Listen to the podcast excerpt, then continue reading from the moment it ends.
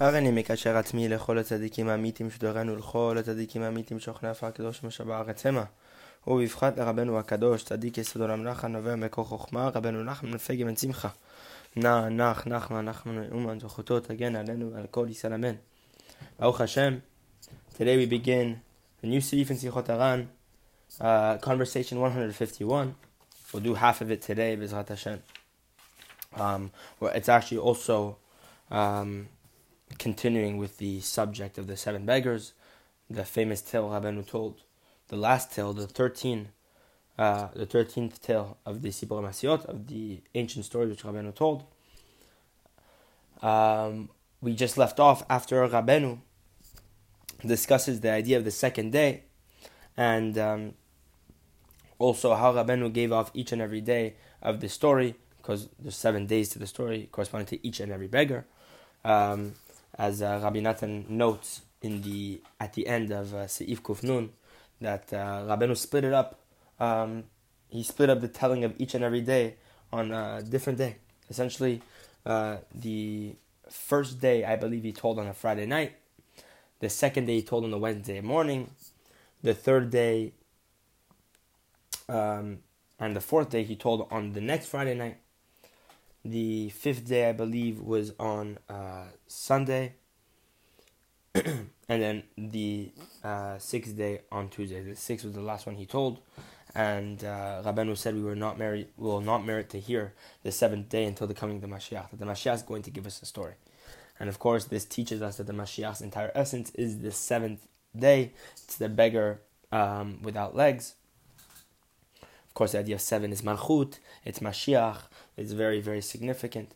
But Rabbi Natan notes, and this is something very important to understand about Sippurei Maasiyot.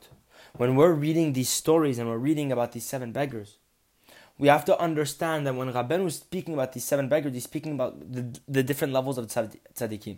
The third day, Rabbeinu teaches us, and he notes, at the end of the third day, Rabbeinu said that the heart represents David HaMelech. I forget what, but whenever it speaks about the heart and the spring, this is a reference to David HaMelech. Of course, each and every, beggar corresponds to a different level of tzaddik, and a tzaddik that tzaddik specializes in a certain midah.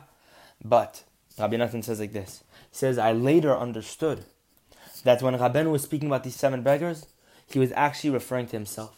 And that actually, each and every beggar, the beggar that is deaf, the beggar that is blind, the beggar that stammers, as we're going to discuss today, the beggar that has a hunchback, the beggar that has a crooked neck, beggar without feet, the beggar without hands, all these different types of beggars. You have to understand that Rabbeinu is teaching us that he attained all these levels. Why? Because the only way Rabbeinu could explain this story is by the fact that he attained it. This is why this story is unheard of. This is why this story is a total novelty. Because Rabbeinu was able to tell us about all these beggars because he had attained each level. He had attained a perfection with the eyes. A perfection of ruach whenever it comes to the crooked neck. The hunchback. The Rabbeinu he perfected all these midot that each and every beggar specializes in. He perfected each and every midah. And Rabbi Natan says, I later understood that Rabbeinu wasn't really referencing different tzadikim. He was actually teaching us about how he attained all these levels. And even the beggar with our feet also. So we can imagine that when Rabbeinu says the Mashiach is going to be one of my students, he's going to be Yotze HaRata, he's going to be one of my descendants, we can understand this because the Mashiach is going to write a perush on Likutei Moharan. The Mashiach is going to write a commentary on Likutei Moharan, a commentary on Sippurei Maasiyot. He's going to finish off the seventh beggar. Why? Because Rabbeinu teaches us in Chayei Moran, I've set out a shulchan aruch, a set table for the Mashiach. I've set out everything. All the teachings are here. Now the Mashiach just needs to reveal himself. So we see here that Rabbeinu had already prepared out everything for us, for the final generation. All we have to do is apply the advice. And we continue in Sif Kuf Nunalef. Rabbeinu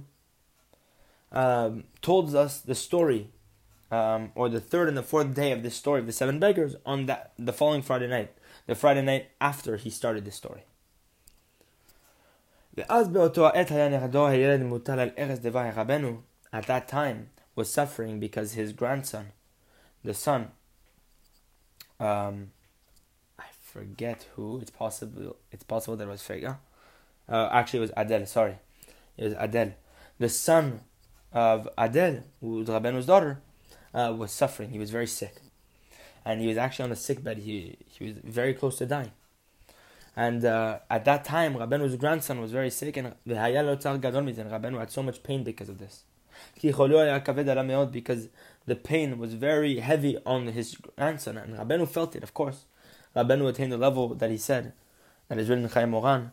Rabbi Natan describes that Rabbeinu attained the degree that anytime a person would come to Rabbeinu with suffering, Rabbeinu prayed to Hashem that he would feel the exact same suffering that this patient came to him with, so that he can understand the problem, so that he could be with the person. Of course, for many other reasons we do not understand. And Rabbeinu too, whenever he sees his grandson, especially someone who's related to him, sick, this is very difficult for him. And Rabbeinu, it was very heavy, not only the child, but Rabbeinu himself.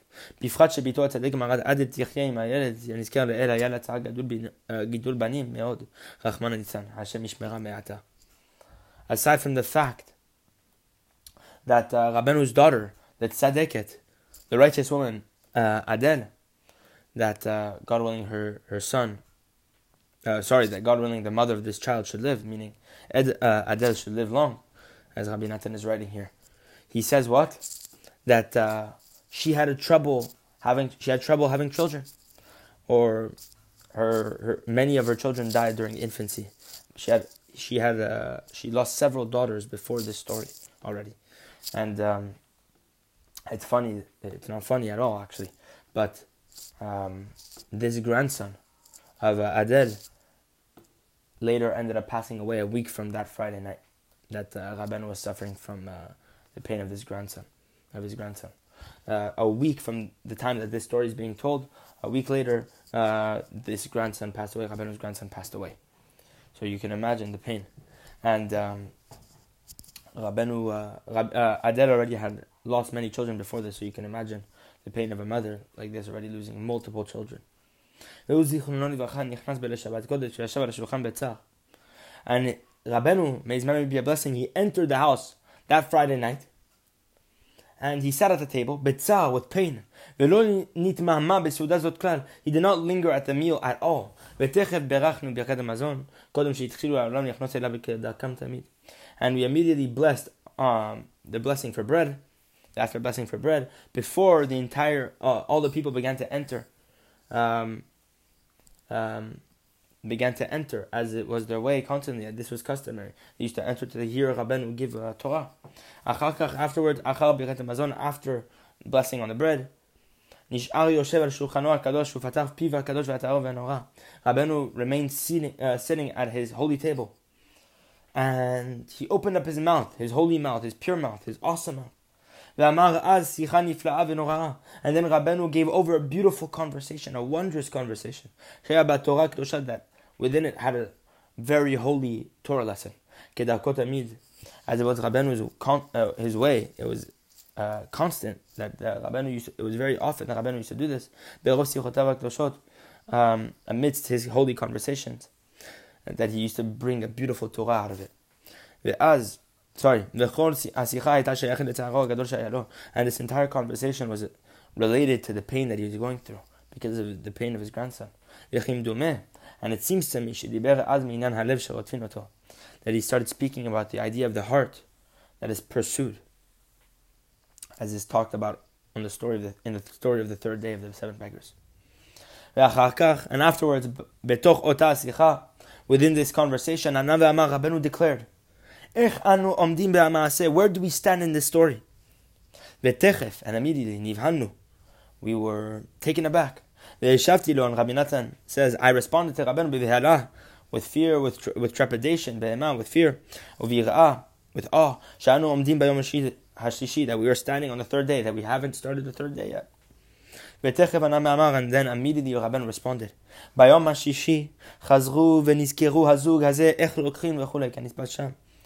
on the third day, Rabbeinu quotes, as is quoted in the story, Rabbeinu said, on the third day,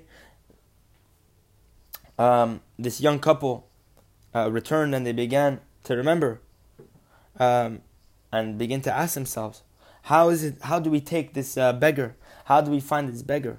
How do we bring this beggar who stammers to the Sheva Brachot? How do we bring them to our celebration?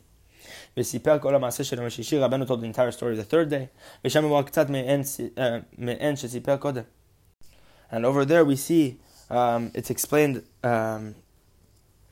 more in depth, of course, the story of the third day, just like we talked about above, about the idea of the heart being pursued. Look at the story over there. And after Rabbeinu finished and concluded the story, telling the story of the third day, that it describes over there at the end of the story, that there was a huge celebration because of the fact that this beggar who was heavy-lipped, who had a lisp, who couldn't speak properly. This is like the idea of Moshe Rabbeinu.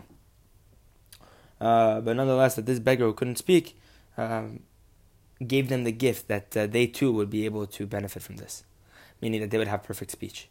And there's a huge celebration made. As Rabbeinu finished the story the third day, he said like this in this language. They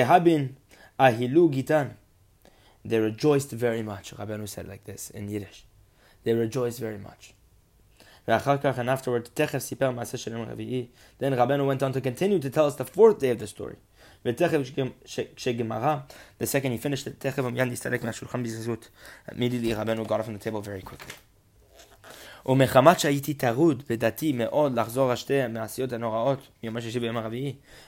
said, because I was very busy in my mind and I was focused on reviewing the two stories, the 2 days of the story of the seven beggars, the third and the fourth day.